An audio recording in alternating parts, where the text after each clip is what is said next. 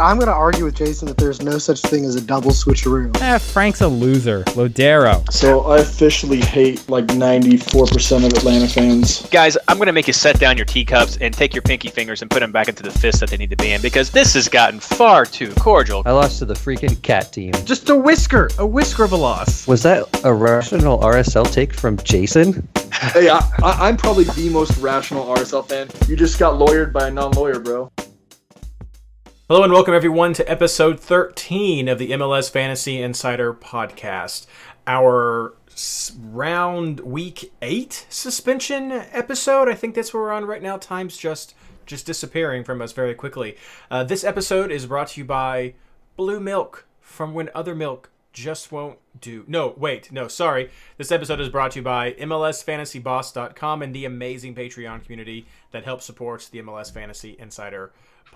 If you couldn't tell, this is our special May the 4th Star Wars episode. Woo! I'm your host, Reed Connolly from MLSFantasyBoss.com, and tonight I'm joined by Michael Denton and Blaine Riffle, my partners in geekdom, Star Wars, a galaxy far, far away. I don't know what. Welcome, guys. Oh, we got four people. Welcome. Oh, snap. Oh, nice. Mike's got the lightsaber. Uh, for those of you It is listening doing to us. crazy things in this virtual background. It right now. It's going nuts. Uh, I may turn mine off in a second. For those of you who are listening to us and haven't checked out the the YouTube recording, Mike does have a little lightsaber, and he's got a cool Millennium Falcon background. I opted for a Rebel base background, sort of like MLS Fantasy Insider Studio is what I was going for. So I've got a nice little Resistance Rebel. I think this is more Resistance esque base going on. And Blaine has gone for a Boba Fett attacking picture. So it's sort of like one of those weird president pictures that you see of of like Washington D.C. riding a grizzly bear with an eagle on his shoulder, that kind of thing. But it's Boba Fett uh, going out and doing that kind of stuff. So that's that's what we got in the background. Check that out if you would like to see. I may change mine in a second. I always find this virtual background Zoom stuff to not work so well with Yeah, the chair that it's I have. messing with yours. A, Maybe I a need to be lot. f- I don't know if it's the chair or what. Further back, closer Um, to I don't know. I'll I'll fool with it later. I'll probably take it away. Did you going to say something, Blaine? oh, it, it's the number of colors behind you. Mine does it some too. Ah, we just And- need a green screen. Yeah, and I was doing this with a coworker, and his walls are close to the same color as his forehead with the light above him. So every background he put came over his forehead. Ooh, fun. Uh, We'll see. Maybe that's that's what. Hey, Blaine's got his new microphone tonight. Yeah, no more big headset. No more headset. Fun times. Fun times. Although I still do rock the headset uh, or the the headphones just to keep the the sound under I've got the control. Apple head headphones like a poor Yeah, person. Yeah, Blaine's doing something weird. I've got yeah, I've got cheap one dollar headset here. headphones here Whatever work. works. Whatever works.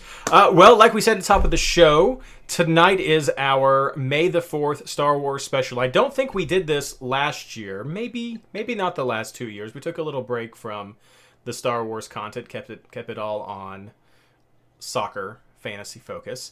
But right now there is no soccer to focus on. Everyone is uh, hopefully staying healthy at home during this this strange coronavirus time that we have going on with us right now. Uh, everything is starting to open up slowly all around the country, I believe. Uh, I, don't think anyone's stopped. I think everything's slowly opening. So with hope, we are going to be through this very soon and uh, back to MLS and back to our regular content. But this is still our main goal.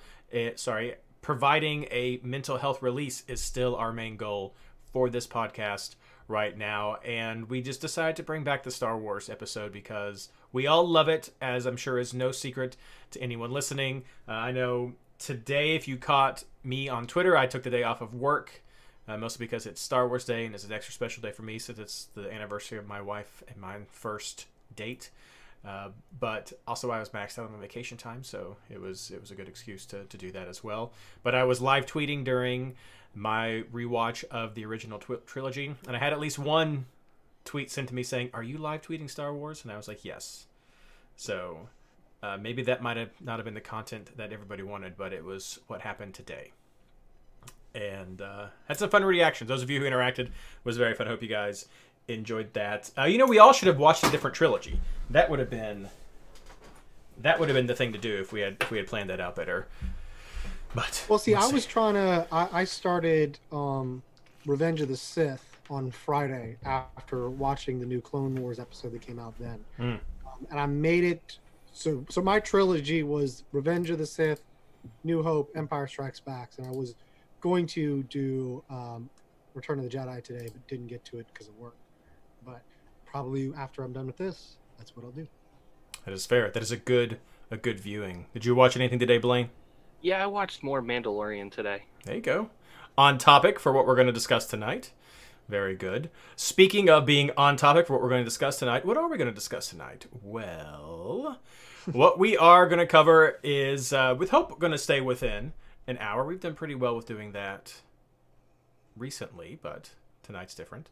Uh, but we're going to try to keep within an hour. Our goal is uh, three three basic topics. One is we're going to cover uh, 16 Star Wars questions. Mike sent this out um, two days ago. Is that what it was, Mike?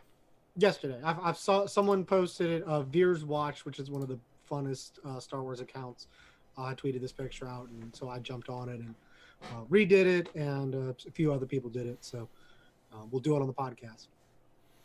Yes. Uh, so we're- it's made by um, uh, Roman Seeger Shield. There we go. And uh, at Roman Seeger Shield on Twitter. And it is 16, the Star Wars Challenge, 16 questions. And we're going to cover kind of quickly. Mike and I already shared, Blaine didn't. We'll go through that fairly quickly. We have, I guess, kind of a 17th question on here. It came up as I was live tweeting that Mike's like, we got to talk about this. It's a special edition esque question. And then finally, we're going to wrap up with Mandalorian, some bridge soccer content. We're going to try to identify MLS, not just players, but personalities who fit with some of the characters in the new Mandalorian series that is out on Disney Plus. So that's our tie in. We still have some soccer going on. Uh, but we have more. I think there there were uh, several uh, leagues, not leagues. There were several teams. There we go. That had some May the Fourth Star Wars content. Uh, some of it was just basic, like FC Cincinnati, just May the Fourth be with you. That was great. Some of it was awesome, like the New England Revolution, who I believe always go out for for Star Wars Day, if, if memory serves. But uh, they had some fun uh, videos posted of their players auditioning, air quotes there, for those of you listening on the podcast, uh, for different Star Wars characters and, and reading lines. So that was very funny. Andrew Farrell uh, was uh, in that, and uh, it was it was some good content. So look for that as well. Always fun to see teams do stuff. I think uh, the Red Bulls also did something, um, and then was it New York City, Mike, or was it Fire who did something? No, there was a, a video a few years ago with Sean Johnson where he just stops the ball using the force. There we go. Um, I mean, that doesn't surprise me as a New York City fan. I see that pretty much all the time uh, from the U.S.'s best keeper. so, uh, yeah, I mean, it was just good to you know to see that connected to Star Wars that Sean Johnson is in fact a Jedi and has Jedi powers. Uh, if you are joining us tonight in chat, feel free to answer these questions along with us. We're going to start with the the Star Wars 16 question challenge, and uh, the first question is your favorite trilogy, Mike. I mean, it's still the original trilogy. I mean, as we go on in this conversation, y'all realize that I like the sequel trilogy a lot more than the other two people in this He room. does. But, He does. I had a small breakthrough today, but we'll cover that probably later on too. But Um, but I mean, it's it's the original trilogy. It's the one that uh, I mean, you know, for us, it's the one that we grew up in. Um, I think it's the one that set the stage. Um, even if you, uh, especially I think the movies. I think the trilogy of the original is probably the best set of movies as opposed to the others. I think there may be some conversation about whether Yeah. the prequel era is better than the um, original era or whatnot. But regardless, the movies themselves, put anyone in front of it, it's it's the original trilogy. Yeah, no, I agree. Um, for for me, as I said this morning when I started everything off, I don't remember the first time I ever saw saw Star Wars, but I do remember being 12 or 13. I, I know that age because it was the third house that we lived in when I was little, and we didn't move there until I was 12, so it, it was around that, that age, 12, 13. And I remember recording a Star Wars marathon onto VHS tapes from the USA Network um, Nice. and everything there. So I, I don't- know where those are. They might still be at my parents' house, but I do remember that, and I do. So it has to be the original trilogy. This will be the format with you guys, Mike and myself, since we've already answered these, and then we'll finish with you, Blaine. So favorite trilogy. Yeah, um, original trilogy. I was in that young enough age bracket that I was what eight, nine when they re-released in theaters. So I went with my dad to see them all in theaters, and it, it you can't beat that when your first viewing is in theaters. Or I don't think it was actually my first viewing. I think I stole the tapes out of my dad's um, movie closet and watched them all before that. But I didn't know what I was watching. So like the first time I actually understood it was at that time and in theaters and you just you're never going to beat that when you get to see something that iconic in theaters for the of first course. time. Yeah. Uh, question two: favorite couple, Mike. So I had to think about this one for a while. Um, the answer I put down last night was Rey and Kylo. Um, that could probably change, you know, day by day. Um, I really like the Rey and Kylo couple. Uh, it's just one of the more interesting couples to me in Star Wars. A lot more drama, um, and tension behind it. Um, other was it a little bit ahead of Han and Leia for me, uh, whereas Han and Leia is just kind of, uh, oh, good girl likes the bad guy. Um, I, I just thought uh, Rey and Kylo was a little bit more d- in depth, so I, I went with Rey and Kylo. Uh, for myself, I went with Han and Leia. Uh, for a lot of these, we stayed with the movies. I think that was the intent. So if we do yeah, branch that's out, I, that's how yeah. I interpreted it. Uh, if we do branch out, we'll we'll mention that too. But I still think I like I like Han and Leia a lot there. I mean, uh, Luke and Mara are fun. They have some great. If you're going to the the old EU, that's that's good. Uh, and then and then Wedge and um, name escapes me, Timmons Wexley, uh, Wedge and his new wife. That's pretty good in some of the the the new new resistance and some of the new books right there. But for me, keeping it with the Star Wars classic movies, uh, it's it's it's Han and Leia. I just like the chemistry. Blaine. Yeah, I'm with Mike. If we're going to stick with the movies, I kind of liked Rey and Kylo. I thought that was one of the better storylines, and there was a lot of potential there. But the first thing I wrote down when I was doing this was uh, Luke and Mara was my first one, and then I almost felt bad when I did that because then I remembered Obi Wan and Satine from Clone Wars, and that relationship was just outstanding to watch. And if you're going to go screen based, that's probably my favorite in all of Star Wars. Yeah, But that's that's a good point. yeah, sticking with the movies, it um, Rey and Kylo just had so much going on and so much. There was so much heart between those, and you could really tell they were trying to build that up more than just Han and Leia. It's like, oh, male character, female character. Um, we got to put somebody together for a romance arc, and here you go. Mm, felt it was forced. Didn't care for those two. Uh, favorite character from the original trilogy, Mike. Uh, before I do that, I'll just throw out some other like non-TV uh, Sure, sure. couples that I like. Um, I like Izzy and Jules from Crash of Fate. It's one of the um, canon books about uh, Bat. I am repping Black Spire Outpost um, today. Also, would mention the couple from Lost Stars. I don't remember the name off the top of my head. Um, that's a pretty good romance. Oh, oh, you're right. Yeah, that whole Romeo Yeah. Juliet there, right there. No, that's yeah, that's fantastic. Um, all right, so you asked for original character um, from the uh, tr- from the original trilogy. Favorite character. Yes. All right. Um, for, for me, it's Luke Skywalker. Um, I've always connected with Luke. Um, my dad died when I was very young, so boy growing up without a dad was always connected with me. Now, as I've grown older and older, I appreciate Han more and more. Uh, love some Han Solo, but uh, I, I just can't uh, abandon my my roots, and that's all I'll stick with Luke.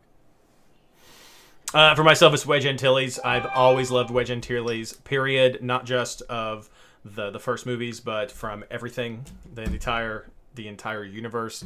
Uh, Wedge is my favorite. He's just awesome. I like. I gravitate towards characters who are awesome without the Force and just based on their own skills. So, I mean, I, I like Wedge. I like Han. I like Boba Fett. All those types of people. But uh, I don't know. I've just always loved Wedge because not many people have two Death Stars painted on the side of their X-wing. So Wedge Antilles for me. Blaine.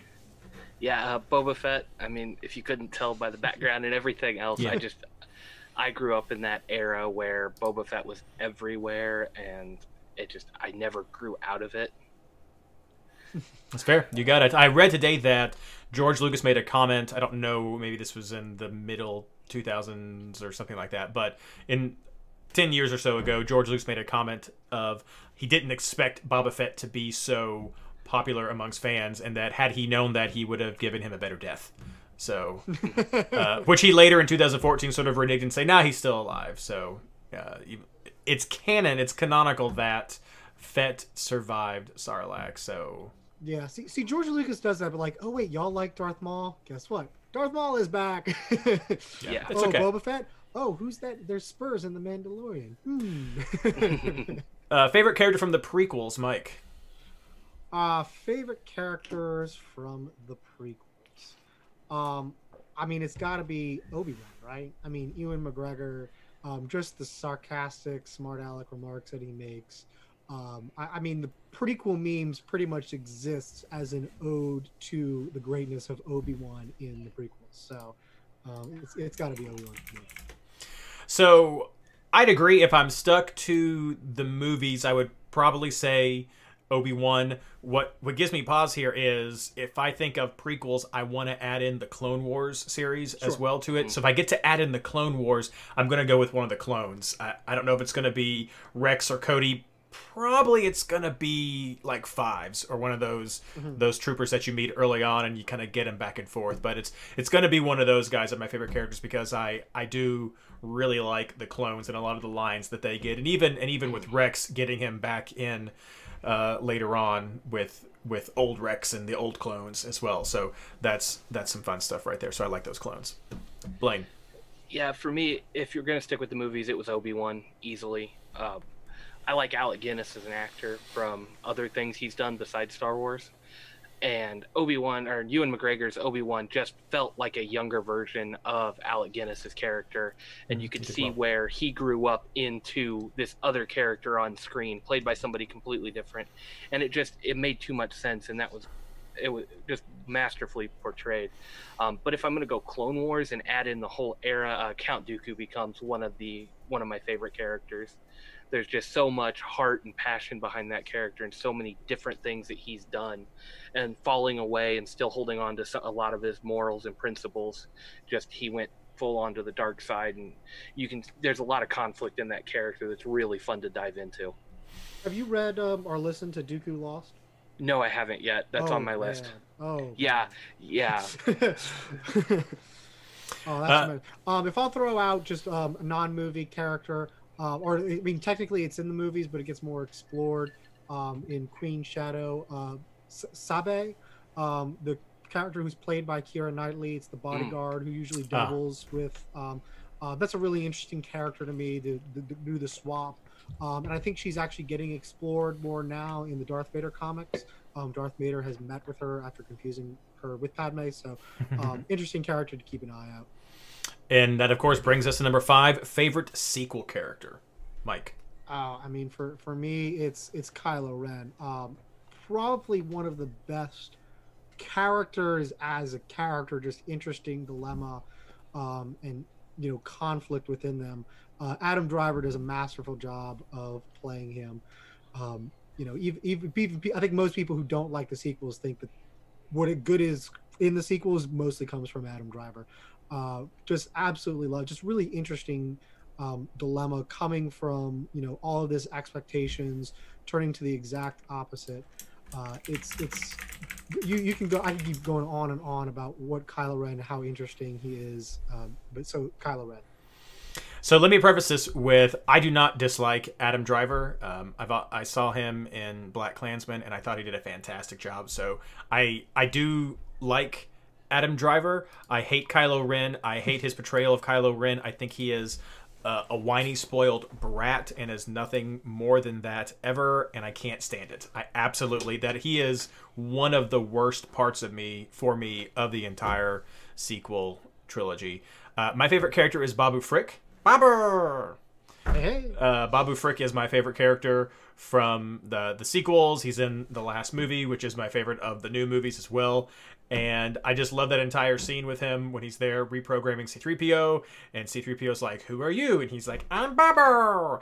And it's I just it's I just love it. I just love him. I love these weird characters, and and I love Babu Frick so much. And when I thought he is di- he died, I almost cried, and he doesn't, and he did not. And uh, that's we'll do that one later on. But yes, Babu Frick is my favorite character. Blaine. Um, yeah, I actually went with Luke from the sequel trilogy. Fair. Um, I like. I'm I'm a Rian Johnson fanboy anyway. I love all his other movies. Um, this Star Wars or Last Jedi was probably one of his weaker movies, but I love the direction he took Luke. It was a complex way to look at the Jedi and really made fans ask questions about the Jedi Order. And being kind of a Jedi hater anyway, it was really nice to see Luke take that role and I know I know it upset a lot of fans, but I thought it was probably one of the best written characters in in the sequel trilogy. It wasn't a popular take, but it was really well done with how it was executed. It made Luke one of the more interesting characters to explore and see on screen. My my least favorite part about this these three questions asking about favorite characters is I couldn't say Thrawn for one of them because like deep down in my soul like he's the only person who could give Wedge a run for his money as far as my favorite overall character. But I mean those those two characters right there one and two for me overall. So I wish that I could give Thrawn something for that. But uh, expanded universe character for sure is Thrawn for me. Uh, favorite trio, Mike. I mean, t- to me, it's Luke, Han, and Leia. Um, I-, I think the way the movies develop, I think they get the most time to kind of develop and have, have that friendship. Um, they they try to kind of give it a little bit, um, you know, to the trio of Poe, Rey, and Finn um, in you know Rise of Skywalker. But I, because of the way that you know the Force Awakens left off at a cliffhanger, I don't think they ever really got that time to really develop the way the original trio did. Um, and I just think there's just so much strength to all three of those characters. Um, it's just hard to beat that trio. And I assume that the prequel trio is supposed to be Obi Wan, Anakin, and Padme. I guess I've I've seen some other people have some different ones in there, but Okay. I mean that's that's what I would guess. I mean, that's what's hard for me. I have to go with Luke, Leia, and Han as well. Uh, I just with that huge age jump between Anakin, it just doesn't feel like the same trio to me with that big jump of time between between the Phantom Menace and everything else. So I I just, I just don't care much for that. I almost thought about I did going. see some people put um, Anakin, Obi Wan, and um, Qui-Gon. Ahsoka. Oh, okay. But if you kind of use the Clone Wars uh, Okay. inclusion, you can kind of get that trio. expand to some of that. Yeah, that I could see that. I could see that going. Um, but yeah, I mean, Luke, Leia, and Han. It it does some good work. I don't think the chemistry in the trio in the sequels is enjoyable at all either. So um, there's that. Blaine. Yeah, um, I actually went with uh, Snoke, Hux, and Kylo. I thought in Oh. I thought there was a lot of Okay. fun that could have been had with those three. I think it was a lot of lost potential there for the with the way the movies went. But as far as the way they started and really through two movies, they they looked really good to play off of each other, and there was so much potential. Um, it just seemed too cliche to do Luke, Han, and Leia, and that was just that was just everybody loves them. The other one that I was thinking of, and they didn't really get a ton of time together, was I like Yoda, Mace, and Obi Wan together with the Council, Okay. And the way they the way they kind of lead it. But you get more of Yoda and Mace working together, and then Obi Wan getting snippets here and there with Yeah. them. But I really like those three pairing because you've got the two leaders of the Council with the one master who's you know it's built around the prophecy so you've got that bridge between the prophecy and the council and everything right there and just a lot of fun can be had with those three Yeah, I would have liked it better if it was favorite duo. Uh, this was separate than couple. Like couple, I took as romantic. Like I think there are a lot more duos you could talk about than necessarily trios you can talk about. So I'll throw out a, another trio, kind of oddball trio instead of just the typical uh, Luke, Han, and Leia. I'll go with um, Tarkin, Krennic, and Darth Vader in Rogue One. I just think their interplay that's um, fun. is Yeah. so much fun. Yeah, that's fun. I mean, I guess you could go with Jyn Cassian and uh, K. What's his name? K2SO. K two. Yeah. So that could be a fun one. I that actually would probably be a good one for me right there. I, I did enjoy Rogue One a lot. That, that duo of Cassian and K2SO Yeah. is- by itself makes me excited for that series. Yeah, no, that's a fantastic one. Favorite friendship, Mike. Um, my favorite friendship is C3PO and R2D2. Um, just, I mean, the way that R2D2 can like make fun of C3PO with just a series of beeps doesn't need to be translated is just hilarious. Um, I mean, just watching them in the beginning of A New Hope and then bicker like a bunch of old married couples, just like, you want to go which way? It's just, it's just too much fun to me. Yeah, no, I, I agree with that. Their their friendship lasts all of the movies. It's absolutely fantastic. And a couple of things really stood out to me when I was rewatching today the original trilogy. The the scene when R two is purchased is R2 is not purchased and C3PO three PO is purchased, and C three PO turns back and looks at R two, and just knows that he doesn't want to leave, but he has to leave, and just like accepting this fate so reluctantly. That was I just love that so much. And then I love the scene on Jabba's sail barge when C3PO bumps into R2 and he's like, What are you doing here? And R2 beeps back at him. He's like, Well, I can see that you're selling drinks. And so it's just like this buddy comedy movie right there where they're in the middle of this jailbreak and he's like, What are you doing? He's like, I'm selling drinks. What does it look like I'm doing? Just completely in character. He's like, What? And clueless. So, yes, I love them so much. Um, quick shout out to FPL Integrity in the chat. How you doing? Uh, Blaine, your your favorite friendship. Um, really, it was BB-8 and anybody. I mean, he had a great interplay with Finn, and he and Rey were ate up the screen when they were together, and even his runs with Poe were a lot of fun. I just I thought anybody BB-8 made friends with and was willing to befriend like that, it just it made for a lot of fun times on screen, and I.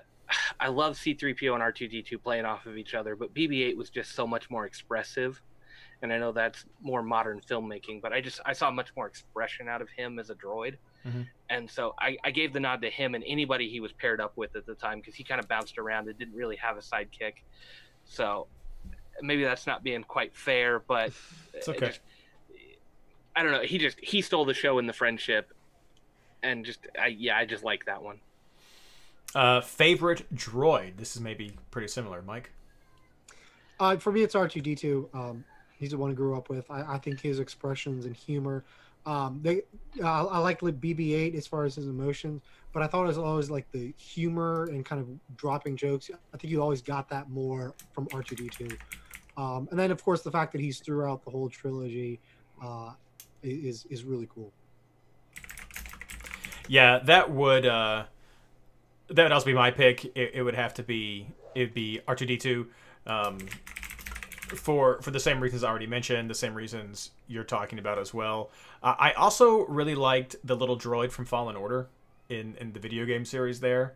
Oh yeah, Um, B, B, BD1. BD one, yeah, he he was really fun, but no R two D two for me, uh, the easy number one. Blaine.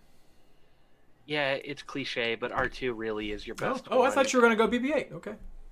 No, no, no. Like BB-8 was just fun to watch, but like R2D2 is just a classic one, and everybody Sure. loves him. For sure. Um, that's the cliche. The other, the other two I like a lot, like IG88, just because he's a bounty hunter. Like IG88's a fun character, but then the one that nobody, well, we're, we're getting away from movies, but Chopper has probably the most Yeah. attitude of any Oh, yeah, droid yeah. in the series, in all of Star Wars, even more than R2. So Chopper is awesome. Yeah. Chopper's way up there, but I mean, R2 got all the screen time, and most of those other guys either have to go to extended universe or just like IG88's in one scene in the entire movie series. hmm Well, more if you count when he's being used as a still in the cantina. So Well, yeah, Um, if we're going to um, outside the films, I'll also throw out Triple Zero. Um, he is a black um, colored protocol droid, um, and so he's like C-3PO. If C-3PO was a murderous sociopath, um, which is hilarious. Uh, so number nine, who would be your Jedi Master, Mike? So I'm kind of assuming if if, if it's from uh, Dooku Lost and some of the other canon materials, they kind of imply, uh, I think it's Master and Apprentice implied too, um, that the Jedi Council kind of sets up um, masters to be kind of the opposites of their apprentices. So I'm very much a rule follower. I think they would have set me up with Qui Gon Jinn to learn how to break some rules. Um, I might have taken the the easy out or then the the weird answer this time, Blaine. Uh, but I would not have a Jedi Master. I've never liked the Jedi. I've never. I've never cared for the Force. I'm probably one of the, if not the only Star Wars fan who who loves Star Wars, but just doesn't really care for the Force element much at all. So I would not have a Jedi Master because I would not be a Jedi or a Force user at all. Blaine, yeah. My exact answer was the Jedi are evil. the Jedi so are evil. yeah, yeah. I've I've never been a huge fan of the Jedi. I mean, as soon as the prequel trilogy started coming out, it started poking holes in their entire philosophy, and I just I couldn't do it. Um, I if you pair it up with opposites, like that, that makes it so tough because you get a loyalist. I would probably fall kind of where Anakin does with Obi Wan, trying to keep me from going down that path. but no, I just I don't think I could do it. I guess it's too harsh when I say I don't like the Jedi. It's, I just I just think the Force is lame. So that's really where I where I come down on. So I would not have one. Uh, favorite lightsaber color, Mike. Blue. There he goes. Uh, again, don't care for the Force, but my favorite color is blue, so I would also say blue. Uh, close toss up. I guess purple. Revan was a purple lightsaber, so that's that's cool. But uh, blue, Blaine. Yeah, blue. There we go. It's a classic. Classic right there. Mike, light side or dark side? Light side. I agree. I pick light side. I've always liked the the good guys, and I do that in quotes because I know Blaine's opinion on some of these things. But I've always liked the good guys. I like the Transformers, not the Decepticons. I like GI Joe, not Cobra. I like the rebel the rebellion, not the Empire. So light side, Blaine. Uh, gray. Okay. I, I mean, yeah, I He's a Bendu. Mm, yeah, there. I don't think the movies ever did him justice, but the rest of the canon did talk about it a little bit. There were a couple of Jedi in the Jedi Order, Master and Apprentice, that were more along the lines of gray, and I think Qui Gon was flirting with that too for quite a while. Number twelve. This should be these next two should be fun. Number twelve. Most overrated character.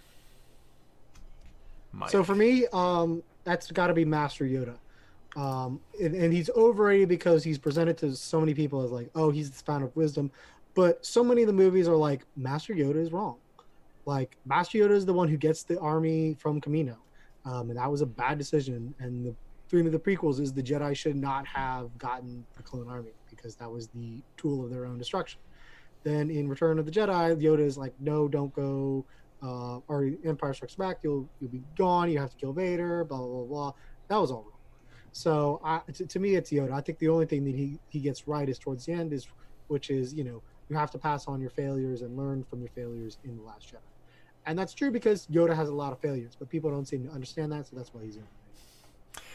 So this is a tough one for me because I definitely think a lot of the characters in the sequel series are overrated. Um, ultimate. So some of the names I, I went back and forth in my head. Uh, Jabba the Hutt was definitely one that I went that I went over. Uh, I did think about Kylo, and I already ranted about him a second ago. But ultimately, uh, I went with Snoke as the most overrated character because I feel like there was this huge buildup for him in episode 7 and then episode 8 comes along and he's just so unceremoniously just uninter I guess it was slightly interesting but just just the way he was killed with having relatively little impact. I just, I just found that his whole arc was overrated because he was just so underused right there. Um, so Snoke for me Blaine.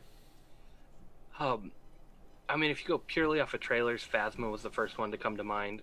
I mean, um, built up in the trailers is this big character and almost no screen time. Like there was nothing there, and then even when she was there, she did very little of note throughout the whole thing, besides paint that the First Order are evil. But the real one that I just I, I can't stand watching him is Finn. I I just No, I fair, don't yeah. I don't resonate with that story arc, the character arc. I don't I know there's character development there. I know I can fi- I can see it, it, but I just I thought the execution on that whole character arc was just bad. Yeah. I mean, he's wanting to desert, and I know that's Johnson's writing again there, but even the redeeming qualities, he just kind of oh he tried to desert, and then all of a sudden he bounces back. Like it, it's just all over the place, and I think that comes from having the two different directors and no thought out plan for the characters. It's just great ideas behind him, but the execution was so bad Yeah. that it's really hard to take a lot away from watching Finn because it was he was a really three minds through the three different movies and that just that killed him as a character.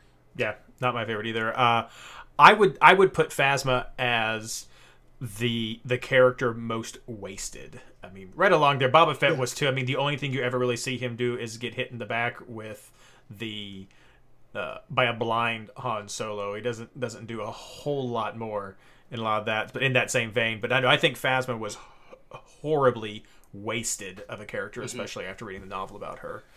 Uh, but for sure, right there. So now the most underrated character, Mike. Oh man, well I'm tempted to defend Finn from the attack the L2 just. um, but I but I'm really gonna, lay into I, I went I, I went with Rey. Um, and it's mostly because people pile on Rey and say that she's a Mary Sue, but uh, I really like her. I think she she represents a lot of Star Wars fandom just from the start.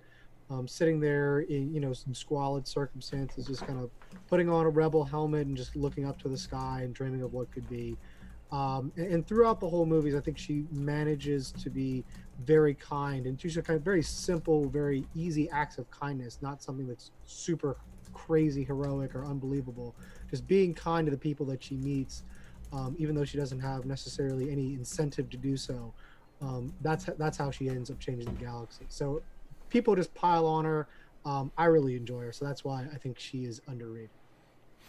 Uh, so for me, again, I went with with Wedge again. Uh, I felt like I kind of had to after singing his praises earlier on as my favorite original trilogy character, and I do that because he was survived the first Death Star, one of three starfighters that made it out. Took a direct hit to help to help shield Luke, and then got to leave. I then you see him in Hoth just briefly. Actually takes down one of the the walkers on his own. He and Janson take one down, surviving right there, uh, and escapes again, and then participates in directly destroying the second Death Star as well, surviving that crazy firefight and doing some some great flying during it all. So uh, then he comes back again in in the final movie to help out with the Falcon shooting shooting down people. So uh, Wedge for me is an underrated character just because I I feel like he has played big roles in very important points in the Star Wars universe, uh, but has just been largely just overlooked unless you have been a fan of the old EU X-wing novels. Blaine. Yeah, this one was tough because a lot of the characters I, I didn't I had trouble finding one, but I really thought Hux was the one that was just underutilized and it just it really showed. I mean, he was the equal of Kylo to start the series. Um, then they made him the butt of the jokes and really just kind of neutered the character.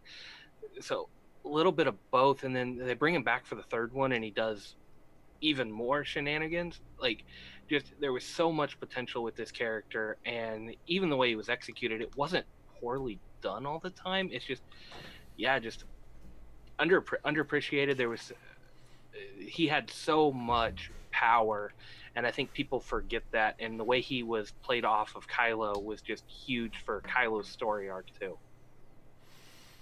Yeah, I can see that. I can see that. Uh, one more dig on Finn. For me, he was the the Jar Jar Binks of the sequel series.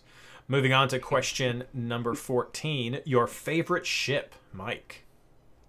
Uh, it's the X-wing for me. Uh, X-wings, uh, I just, to me, my favorite um, kind of scene and sequence in all of Star Wars is the trench one. Um, it's just so iconic. Um, as much as I love the Millennium Falcon, I even have it behind me. Um, the, the X-wing and just you know open lock X foils and attacks position is just so too too iconic for me to pass up. Love love the X-wing. Sort of in the same thought for me. Uh, if if I have to stay with the movies, I'm going to go with X-wing as well because I do I do love that that ship so much. If I get to actually talk about my favorite ship, it's from the old EU. Uh, maybe this is in the new EU, not this specific ship. No, no, this this t- class ship definitely is. So it is the SoroSuub Quasar Fire class bulk cruiser. It's a giant triangle with a docking bay that holds 48 fighters. It's just a flying carrier, and I love it in uh, the specific one called the Flurry uh, from from the Invasion of Bakura book series in, in the old EU. But I don't know. I, I love starfighters. I love the idea of just this flying carrier that just dumps all these starfighters. It looks really cool with a wedge shape, and I have a micro machine figure of it from back in the day. So uh, the Flurry is my actual one, but movie based is X Wing. Blaine. Yeah, I know with my background, everybody's going to expect me to say Slave One, and that ship is awesome. But ever since I was a kid, the TIE Interceptor has been my all time favorite. I mean, you take everything about a tie, it no armor, nimble, fast, and you you crank it up to 11, and that's what the interceptor was.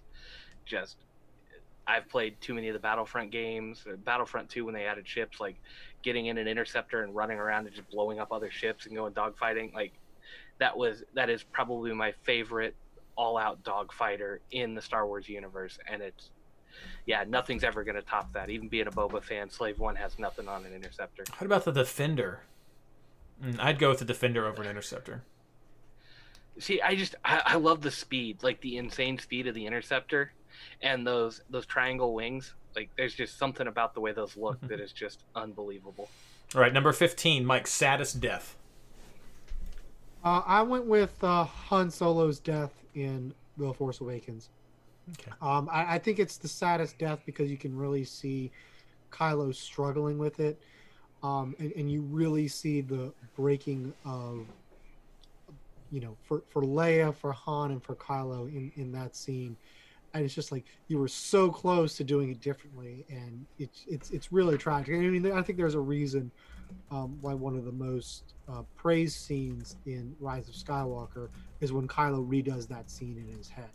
Um, is because it was so meaningful, um, and just Han putting his hand on the cheek and still managing to show, like, look, I, I love you, son. Nothing's gonna separate us. I, I, that was just so so deep. I was like, oh no, we lost Han.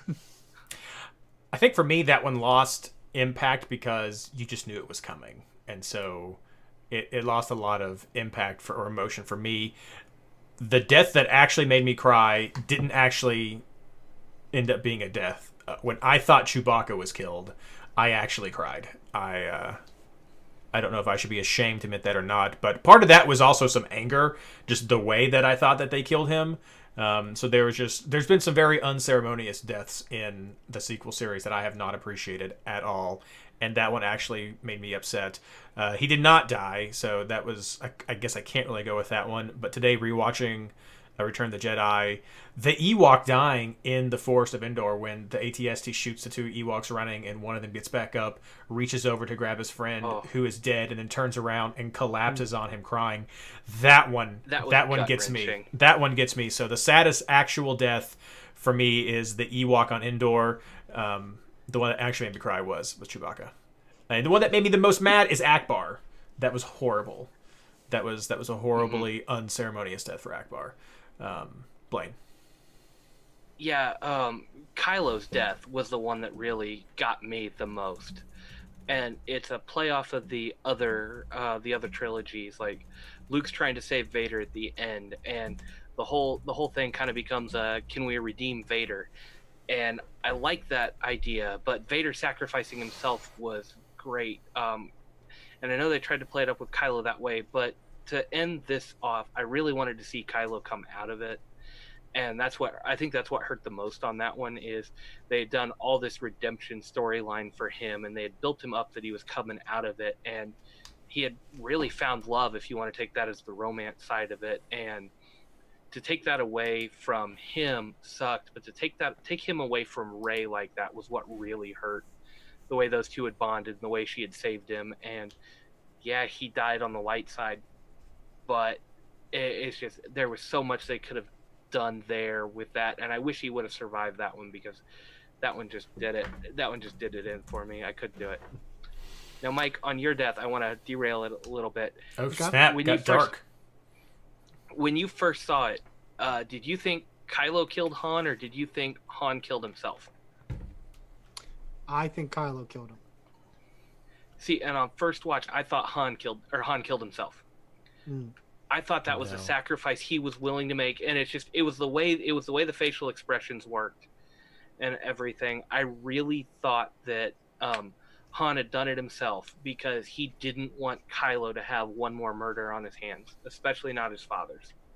Like I just thought Han would make that sacrifice. He knew he was going to die either way, and that Han would do it to himself to make sure Kylo can't pull the trigger on that one. Hmm, no, and that was just the way I saw it. That's the way I saw it the first time. So I have to ask. Nope. So Okay, and final- then, because saddest death, I wanted to go because you said one made you mad. Do you guys Yeah. have any deaths that pissed you off? Because I've got two that really pissed Ackbar. me off, and they weren't. Ackbar Yeah, made me mad.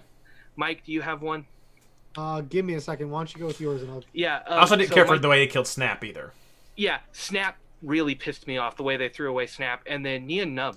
I think he didn't make it out of that battle either. Mm, I don't know. No, I've heard Was that he- he, was he was on he the was Corellian on- Corvette. No. It was went Tantive four. He was on Tantive four, and I've It does not mixed. crash. Yes. It's, I've, I've watched it a hundred times. It does not crash. I know Rae Carson, who did the novelization, thinks it does, but even in her novelization, she doesn't technically say that it crashes. So as far as I'm concerned, Nien Nunb lives. Okay, like I hope he lives because I mean you cannot throw away an iconic character like that no, for sure. way. No, for sure. And and that one that one will be worse than Snaps, but Snaps' death really pissed me off. I almost said a few choice words in the movie theater with people around me because of that one. Snaps is worse because of the connection we built up. I don't think killing Nien Nunb is is the worst one for me. That by far is Ackbar.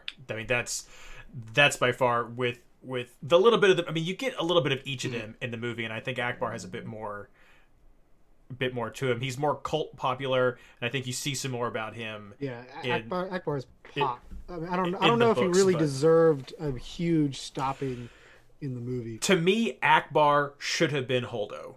That's what it should have been the Ackbar maneuver. Mm-hmm. That would have been. I would have been like, yes.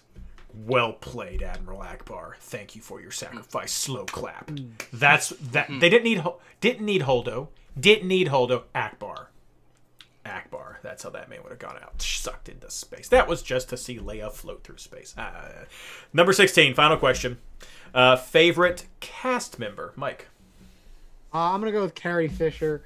Um, just such a bright light. Um, uh, second to me on this is is Mark Hamill uh, and all the work that he's done um, for Star Wars and, and kind of um, embracing being Luke Skywalker. You see some people just like, oh, I don't, I don't like the trilogy. I don't like all this, you know, Star Wars stuff. But you know, Mark Hamill uh, and Carrie Fisher both um, push it. But I mean, Carrie Fisher was just such a, a light every time she walked into the room. is full of tremendous stories from the set uh, and about her castmates. So uh, I went with Carrie.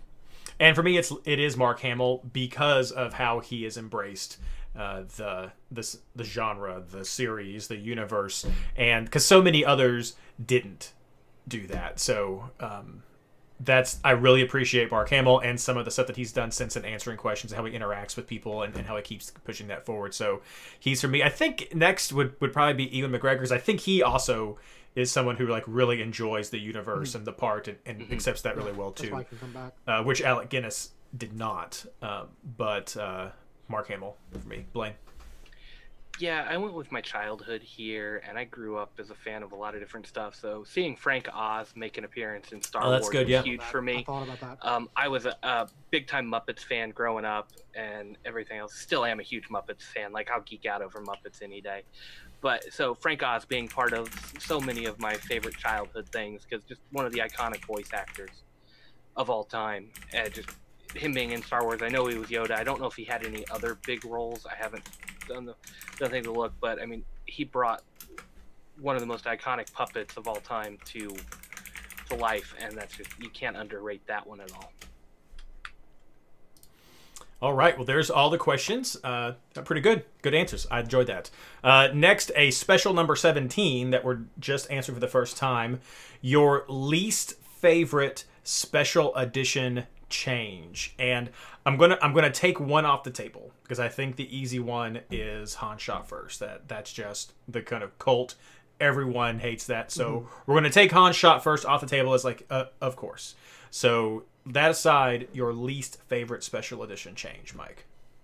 So I insisted on this question, and it's because I was rewatching A New Hope, and after Han shot first, which I mean I, I hate that change, but it doesn't really necessarily bother me except for the Maclunkey or whatever that is that they added a few months ago. But then there's the scene that they added back in of Han talking to Jabba.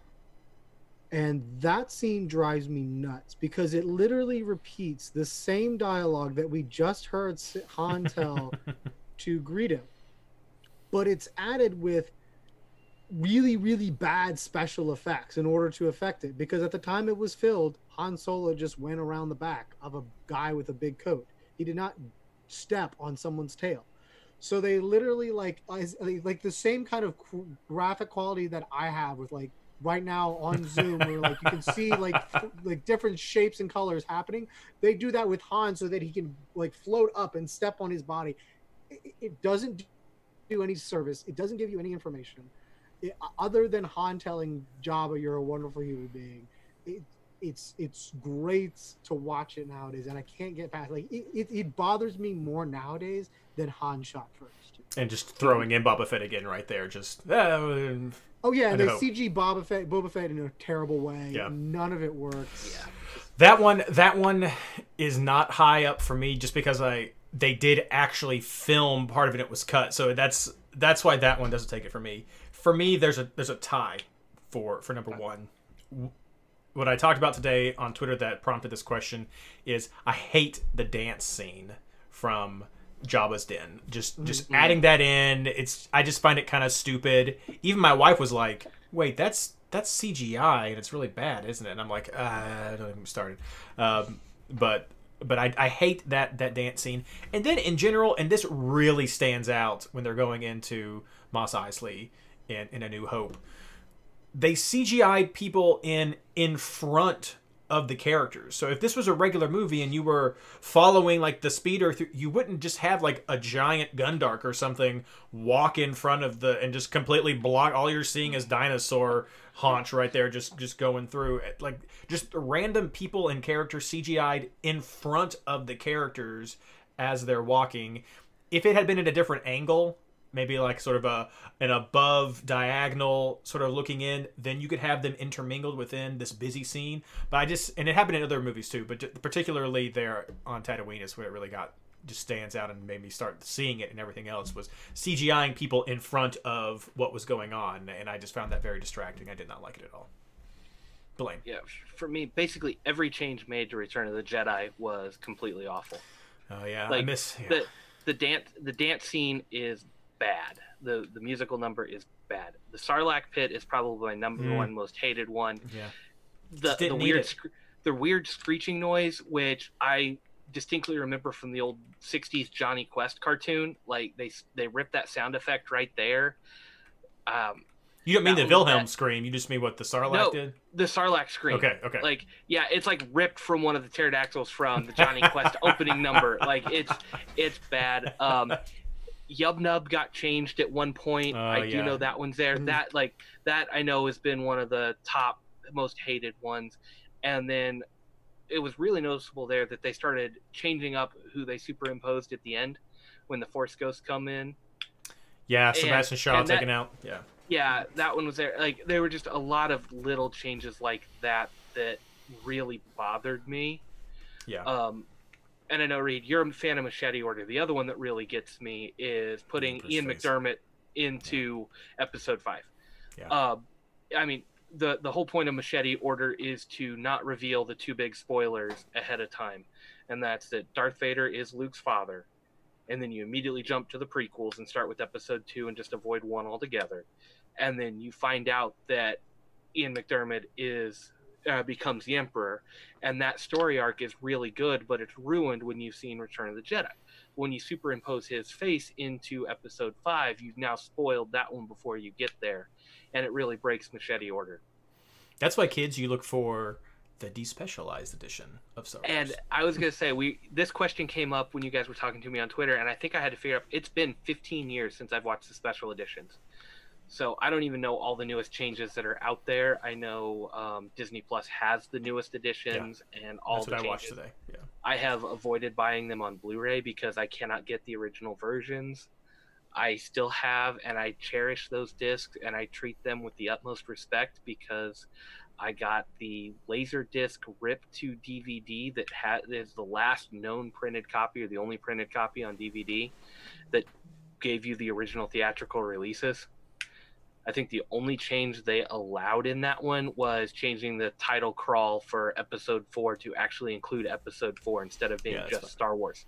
A lot of that stuff I'm okay with. Like even even Vader. I know we don't like the no from from uh, the prequels, but when Vader says no at the end in Return of the Jedi before he throw like the Emperor's shocking Luke, he's like no, no, and he throws me. I'm like, you know what? Yeah, I'm okay with that. That's that's fine. Yeah. Some of that stuff. I mean- so And and honestly, there's some I like. What do you what are your favorite ones that you guys have? Uh, I I'm okay with them sort of artificially increasing the number of starfighters that go into the the trench run. I mean, they say in the movie there are 30 rebel snub fighters coming in, yada yada yada. It's it's nice to see a more robust fleet. I'm okay um, with again the the Vader saying no right there. I, I think that does add a little bit to what's going on. So some of that stuff has been okay with me. Uh, again, adding more Tie fighters into the final battle in Return of the Jedi. I mean, that's supposed to be this huge wave of stuff, and so I think that helps a lot. Improving the explosions of Alderaan and the Death Star. That's I think that's a good addition. They do look kind of kind of weak for what you might expect uh, for something like that. So um, some of those things I think have been okay. Yeah, Yeah, I do like the trench run. I, I will be honest. I actually like the fact that they put Ian Mc, um, McDiarmid as the Emperor in Episode Five, just to have the continuity. Um, because I, don't think it's much of a surprise at all, re- regardless of, of what you watch. Um, that Ian McDiarmid is the Emperor. So it doesn't really matter. It, I, I kind of like the fact that, it's continuity. I actually don't mind that it's Hayden Christensen at the end. I, I know that gets debated up and down. Um, but I think especially with the way the canon has developed around Vader, where Vader just calls Anakin the Jedi and leaves him. The idea that he kind of went back to being Anakin at that point, um, it, it- it's it's okay. I don't mind it. Oh, yeah, I'd agree with that. Yeah, it's not it's not my most hated one. Um, yeah, I mean, a lot. The problem is in general is like, I don't know. Like, I mean, some of the changes like Reed mentioned, like, oh, that's fine, but I don't know. I necessarily needed a lot of those Yeah. changes. Yeah, I I I agree. The, the Emperor, it's not. I don't like it because I do feel like it has an impact on some of that reveal. He is at least old and decrepit. It's the pre-lightning scarred up Emperor, so they're especially if you show it to younger kids, they may not necessarily pick up on it immediately. I would have preferred if they were going to make it not an ape with weird googly eyes or whatever it was originally. Um, that maybe if it had been a bit more blurred or a bit more hooded or something like that to still hide that. But of course, they're clearly they're not thinking of machete order when they're making these changes back then. That was just a fun little thing. So mm-hmm. Yeah, So my there's that. my favorite my favorite change was just aesthetics, but when they redid all the Cloud City outdoor areas yeah, and got good. rid of the orange sky with the the blue with white clouds, I mean that just that really opened it up. It looked so much better, and it was just technology they didn't have back at the time to really get that to look the way they wanted it to and look real. So like that's one of my favorites. It really does change kind of the tone of that those scenes, but it works. And they kept the orange at the more hectic times when they needed it. But yeah, that that's just my personal favorite. All right, fun special edition. That's uh, interesting. Interesting things right there. Uh, our final segment of the show. Uh, we're floating right around an hour, so we'll see what happens. Uh, our final segment of the show is The Mandalorian, which we love and could easily talk an hour about The Mandalorian, which is the best thing to happen to Star Wars uh, in the Disney era, period. Um, but we're going to talk about the characters, uh, maybe not all of them, but some of the biggest characters in The Mandalorian and if they have MLS counterparts. And of course, the first one we're going to start with is The Mandalorian. The, I guess, shall we call him the reluctant hero? What's what's the best way to categorize The Mandalorian when trying to find an MLS counterpart, Mike? Um, you know, to, to me, I think it's someone who's you know doesn't want to show his face, doesn't want to be stand stand out in a crowd, just wants to kind of do his own thing, follow his own thing. If he sticks out, it's because he is who he is. Um, but ultimately, he wants to hide behind that mask. Um, so when I was thinking about people who are hiding behind the mask, who are kind of doing their kind of stuff in the shadows, uh, I'm gonna go with James Ballo. He's in the shadow behind the That's mask good. telling us things on Discord. Uh, maybe he shouldn't be should be telling us. so I'm gonna go with James Ballard. That's good, Blaine. Yeah, um, so Mandalorian kind of one of those the good guy, really good at what he does, but doesn't like taking a lot of credit. You know, he's coming in business as usual, and just doesn't want the spotlight on him. But you know he's excellent. Um, this for me was Chris Wondolowski. I mean, he is a guy that we don't see making the headlines. He's not a big talker all the time, but on the field, his play speaks for itself. The longevity he's had, everything about him just screams Mandalorian to me. He's got clinical, just all the records he's got, just one of those guys. And you don't see him up there tooting his own horn. He's not up there trying to prove to or tell everybody he's the best. He lets his play show it. That's pretty good. That's pretty good. Uh, uh, this was this was tough for me. So, I was looking at this more from the point of view of, uh, like I was saying, sort of this warrior turned good is what it was. So I, I like I like where you guys are coming from, but but the the big thing I was doing was this was this warrior turned good, and I ultimately sort of set, settled on like Alan Gordon uh, being part of the Bash Brothers at San Jose, just big, come in, get it done, and then and then he left that, and and uh, sort of kind of became super. I mean, I mean Steven Lenhart too. I mean, both of those guys kind of I think fit this mold. They had this big brawler sort of sort of personality, and then faded a bit more into the shadows after that. Still had some viability coming in with there, um, but. Uh, that it was what it was. Alan Gordon was who I was going for originally. I like James though. That's that's a great shout out That was really right nice. there. Yes, yes. No, I appreciate that. Um, mm, who who should be the next one? Well, let's just go with the next pairing and go with Cara Dune. Mike. All right, so um, to me, Cara Dune is kind of um, your prototypical just in, enforcer. Um, is gonna be there, gonna make sure no one gets takes any kind of shit. Um, is gonna you know lays out the plan. Um, I, I kind of have her as Michael Bradley, just kind of being in there, trying Okay. to be an enforcer in the midfield, but kind of like laying out tactical plans um, has probably a future in tactics and leadership. So that I'm, I'm going to go with Michael Bradley. Hmm, that's a good one. Blaine. Yeah, I went along the same lines, but Bradley's not the character that I really look at to dish out the damage. Um, and so that's why I went with uh, Kyle Beckerman, uh, league Ooh. leader in yellow cards. Ooh, Like it- when when it comes down, and Ozzy Alonso was a close second on this one, but Beckerman has the lead, is the league leader in yellow cards all time, so he gets the nod there because you know when when push comes to shove, if you're gonna go to a fight, I'm not taking Michael Bradley, I'm taking Kyle Beckerman.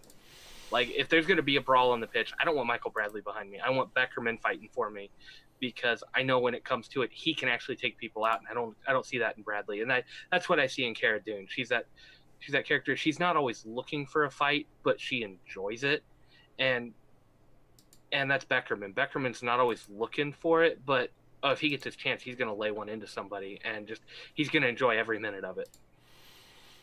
I like that. No, I was I was in the same vein as you because for me I said Ozzy Alonso and and I was looking from that enforcer point of view. So um, no, I, I like that one. I like that one.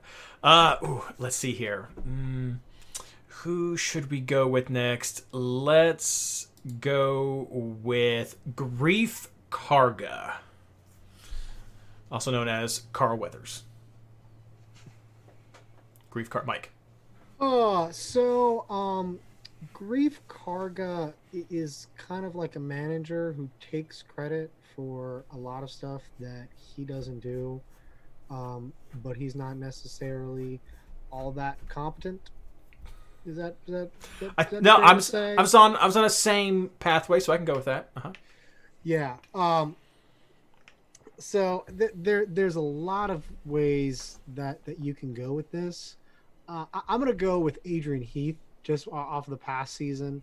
Um, I don't think he had much to do with the fact that his team was successful this year. I don't think he has much to do with any success. I think he's kind of bumbling. So that's where I went.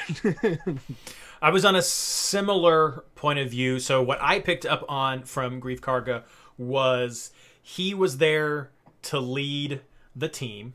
He has some, I guess, history of success. He he has a reputation of what people are coming to him for leadership. So he has this history of success. Gets everyone, ends up getting everyone together to rally around to try to get the goal, to get the prize, to get the cup, to get the Mandalorian, and then it all just goes to crap around him, and he ends up just not being very well. So I went with Brad Friedel with this. Comes in, gets the revolution, tries to get it all going, has some pieces of competent people. I thought you were about to say Bob Bradley with that. No, no, I did not. I did not. Brad Friedel because it all just collapsed around him, and and there it goes. Uh, so, so yeah, there I went. Brad Friedel. Uh, Blaine. Yeah, I'm thinking along the same lines as you read. I, I see him as a like a former bounty hunter who was actually pretty good and just got old, retired, and promoted up the ranks, and now he's trying to get a share in the profit. So everybody looks up to him because he's he used to be a good one, and now he's, he he can get in touch with the right contacts and get everything, but everything falls apart at the end. Um, and for me, this was Ben Olsen, just former player, did Okay, yeah. great great player, Yeah. but as a manager, he's done that, but he never gets displaced. like, I I mean, Greef is like he should be thrown out after that, but he's still in charge of the the guild in his city. Uh, everything he's begging for help at the end because he knows he needs it. Like it just nobody replaces him. Nobody thinks to dislodge him because he's the actual problem. yeah, just so so Ben Olsen was Greef for me. I like it. All right, here's this one should be fun. Maybe you've been waiting for it. Kuiil, the Ugnaught. This is the way. Well, I mean, Kuiil Mike. the Ugnaught is is just about I have spoken, I have spoken. Um, doesn't really listen to a whole lot, you know, of, of opposing opinions. Just kind of says that, and that's it. Um, I'm gonna go with Matt Doyle. Yes. Yes. yes. Agree. Agree. This is this is Matt Doyle. Uh, I have spoken. There it is. Yes. Kuiil. Matt Doyle is Kuiil. 100% agree. Blaine, any any disagreement there? No, you can't disagree with that. So let's do a player and a manager for it too, because Oh. you can see. No. Let, let's ju- let's just give because this is honestly one of my favorite characters from the Mandalorian. Okay, okay. Just the way he was written, and so I went player and manager before I went personality. Okay, okay. I have Uh, an easy manager- player. Easy player for me. Yeah. Go ahead. Manager, I went with Peter Vermes. Doesn't take crap from anybody. His word is law, and you just don't mess with him. Um, and then for player, uh, kind of that same guy. I went with Chad Marshall. Just you know he's really good at it. He's not the most outspoken, but when he speaks, everybody listens. So for me, gosh, uh, I don't know. I don't know about. I guess I guess I can go for with manager Vermes. to me, it's Bruce um, Bruce Arena. Just like this is what it is. I'm gonna drink a bottle of champagne while I wait. I really don't care. I've spoken. That's it. If, Okay, I, yeah. if I if I deign to speak, it's great. Uh, kind of along the same lines and stay in the Los Angeles Galaxy family. Um, if we're talking about players who speak, Zlatan. Yes, no, that was my easy player. Yes, I have Zlatan. spoken. I am That learned. Zlatan is. I mean, the, the only difference would be he says Zlatan has spoken. instead Yes, I Zlatan has spoken. Uh, okay, let's go. I did my I did my quotes wrong. He was, of course, uh, I have spoken. This is the way is the armorer. Let's who is who is the armorer? Uh, I'll start this one because I I don't know if this is cheating or not, but I went with an organization mindset when I think of who from MLS embodies the armorer, and it doesn't always work. But for me, it was it was the Red Bulls is the armorer because it was like it's a it's a two two two high press. This is the way two two two two hyper this is the way that was that was it this is the way so so that's kind of i would the red bulls immediately jumps out into my mind it's like this is the way this is how we play this is it this is it that top down Yeah, I, I think that's pretty well. I mean, I would also you could also throw out the other side of New York, kind of on the same line. Like we're gonna do, uh, you know, pass out of the back. This is the way. We don't really care if you're good at it. You're passing out of the back regardless. But uh, Red Bulls are a good shot too. I didn't get a chance to really think about the armor and That's fine. today to No, that's have fine. one. So that is totally fine uh let's see here next mm, let's go with Moff Gideon let me see near near the end Uh, you know, I'm, I'm for for Moff Gideon. I, I'm gonna go with Bob Bradley. He seems to have all the toys, all the advantages, and yet somehow he doesn't manage to get it done in the end. Like, I mean, your dude pretty much had the baby and you lost it. mhm. Um, so I'm gonna go with Bob Bradley. Blaine? I mean, just to further hammer that one home, because Bradley's definitely a good candidate. Bradley came in with the expansion club Chicago Fire and won it all, and that's where Bradley made a name for himself. And you got to think, Moff Gideon made a name for himself somewhere. We don't know where it is, but he had that one Oh, brilliant moment of success, and then disappeared, or never could live up to it again. And just, but everybody's so intimidated and so impressed by that one moment that they've let everything else go. So for me, this is where I was thinking Bruce Arena because I feel like Bruce Arena sort of has this kind of villain vibe to him in in some ways, and so and again he's he's the one with the toys, he's the one with the money, he's the one with the men that he can just throw out there and, and do all the stuff, and so.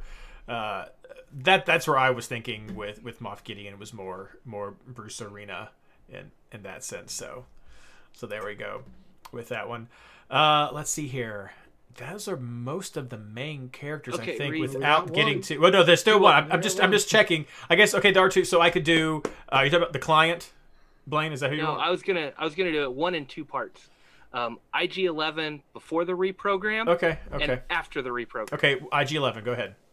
Uh, crap, I just had it and I lost it. Uh, before the reprogram was Aurélien Collin, Okay, just old school name, but he was the guy that, I mean, he, you know what he's done. He's a, he's an assassin. Collin was a heavy hitter, but at that moment. I will I will self destruct now, and that was Collin. I mean, he was just ready for a red card. I will self destruct. So not only was he really good at what he did, he also had that brief moment of I'm going to self destruct right now, and and you you never lost it. I guess I'm I could go go with with- Kendall Waston then. With I- Yeah. yeah. I was gonna go with Felipe Martins kind of the same. Oh, that's good. like That he's gonna was- take someone pretty out good. like then that was pretty good. I didn't think about him. Uh, I thought you were going to say the client, but we won't. We won't go go with Werner Herzog. I don't. I don't know if there's a great one there. So before we get to the child, is there anyone else who you guys want to have a likening to before we get to the child? I, I'm going to throw in one the the wisecracking storm. Well, the wisecracking stormtroopers uh, before the assault. I- you know, I was thinking about them um to this this morning. I was like, I don't want to say it, but the thought comes to mind of Wondolowski just like blowing the shot at the r- wrong opportunity. For me, it's ETR. That's that's like Wiebe and Doyle and Gass right there. They're just sort of sitting there, just just talking about random stuff, and then sometimes think, "Wait, what? What's going on? What's this?" So that that's ETR for me, So right there. it, it's a little homer for me, but uh, Benny Feilhaber and Sal Zizzo because they run their own podcast, Sure, and that's, that's that works too. that's what they that's what they do. They just they kind of go back and forth, and it's just completely random, whatever's on top of their head. And they've added Ike Opara into that too, but it's Benny and Sal that are the two big names Mm-hmm. Yeah. that started that. Uh, it definitely gets a bit more single episode from here. I mean, any of those bounty hunters or the, the scoundrels that we have when they're doing the, the jailbreak, and those are some great characters right there, like Bill Burr and everything. Those, those are some fantastic characters. Um, Fennec Shand is, is also great. That that character, uh, the assassin, that's that's played by uh, Ming Na Wen. That's that's a good one. But I think those are kind of one offs, not mm, not so much to go with. So I guess we'll get to it right now. Who is the child? Baby Yoda, Mike. All right, so the child I, I thought were was was typified by first when it came on the scene, everyone instantly loved it.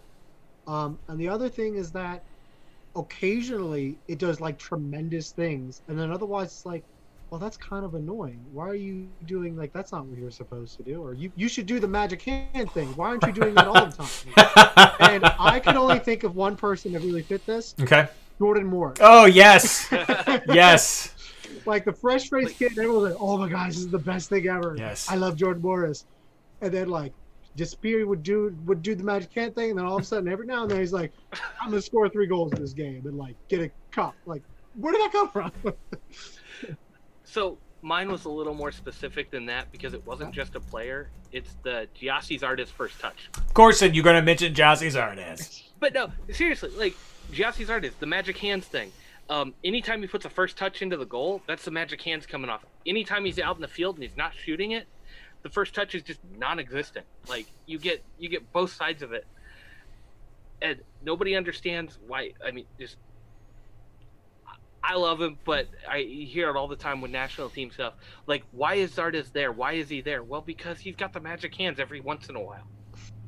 Uh, I was right there with you, Mike. I was thinking Jordan Morris. Um, I also threw in there like that young small thing that needed to be protected, and of course he had an early injury and stuff as well when he when he came on. So uh, that yeah, no, I was right there with you. It's hard to think of. I mean, there have been some great young players who have gone on, but then to sort of be a cornerstone like that, uh, I, th- I think no, I think that's a great pick. And he's also green, and the Sounders are green, and and so all that works too. So yes, fantastic picks right there. Uh, all right, well, that's all that we have for tonight. Went a little bit over, not not too much. I hope everybody had fun. Uh, some final thoughts before we leave. Uh, wrapping up May the Fourth, Mike. Um, just that uh, you know, there's so much Star Wars there. Um, there, there's a great story to inspire you somewhere along the way, whether it's books, comics, movies, TV shows. Um, I, I think it's something that everyone can kind of find, you know, their own little niche and something their part of Star Wars that they like and come together. Uh, and it's a great way to kind of have conversation um, outside, you know, the, the dull of the world or you know the chaos that's going on outside right now. So um, stay home and enjoy some Star Wars tonight. Blaine. Yeah, just really, this has been one of the big cornerstones of my life. Just building on Star Wars, talking Star Wars, um, doing everything Star Wars, and just it's great to be able to share this with everybody here. It is really a fun community to be in, and a great escape from reality sometimes because there, there is so much. And even though we disagree on certain things and may even really fight about certain things. Um, it's all in fun. It's all in good nature, and you learn something every time you fight with somebody over these things because it, it's stupid little stuff like me saying I'm a, I would be a gray Jedi if anything like that that passive middle of the road thing. Like there's good and bad on it, all sides of it, and it's just it's really fun to explore that with a group and really see how people think and just share that with everybody. So yeah, really get involved in something in the Star Wars community if you haven't. Um, and there's stuff from all age groups. They're making shows for kids under seven now, and then the Clone Wars is out there that's uh, got a whole lot for adults, but it can be really accessible for kids in 30 minute chunks or 25 minute chunks. And there's the there's the novels, there's the old EU, the new EU. Um, there's the old EU that was designed and developed just for kids. I think there's some new Jedi Order that was specifically tailored toward towards young adults to read. So I mean, there really is something for every age group, and for the parents out there like me, there's stuff to share with your kids. And with each iteration, they're adding more to kind of appeal to every group. Um, I know I bashed on him a little bit, but it was really fun to have Finn being the Black Stormtrooper that came over, and really see one of those prominent characters be from a minority, and then give your your Jedi lead be Rey uh, as a female in this one and get to explore that. So they are trying to give something for everybody, and that's nice to see. Uh, you guys have said it very well. Uh, I just appreciate everyone who did join us tonight. Uh, I know we're not talking st- soccer, and so we didn't have quite as many people.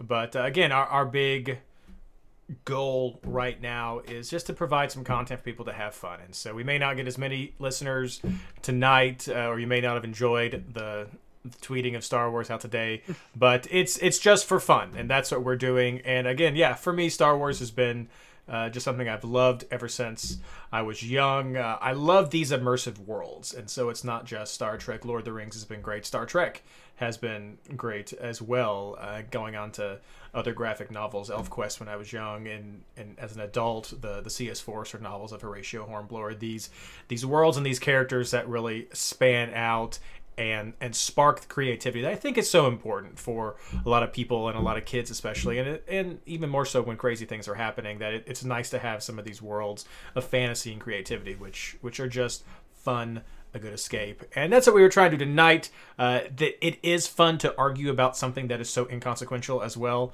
uh, that you don't have to feel is someone's wrong and they're going to destroy society from its foundations. It's just like we disagree about this and it's fun to argue because it's doesn't matter and we know that coming into it that it doesn't matter and it's fun. So i hope you enjoyed the content. I hope you enjoyed the questions. Uh, if you have your own answers would love to hear them. This is on twitter. Please go out there and uh, respond. Let us know what you think uh, and let us know what you want to hear next week when we get back to soccer with hope we're coming around the corner i know we we are planning for our best mls fantasy of all time team as our final suspension episode so we're trying to time that right so that is still in the works but we just want to just the timing so let us know what you want to hear. Excuse me.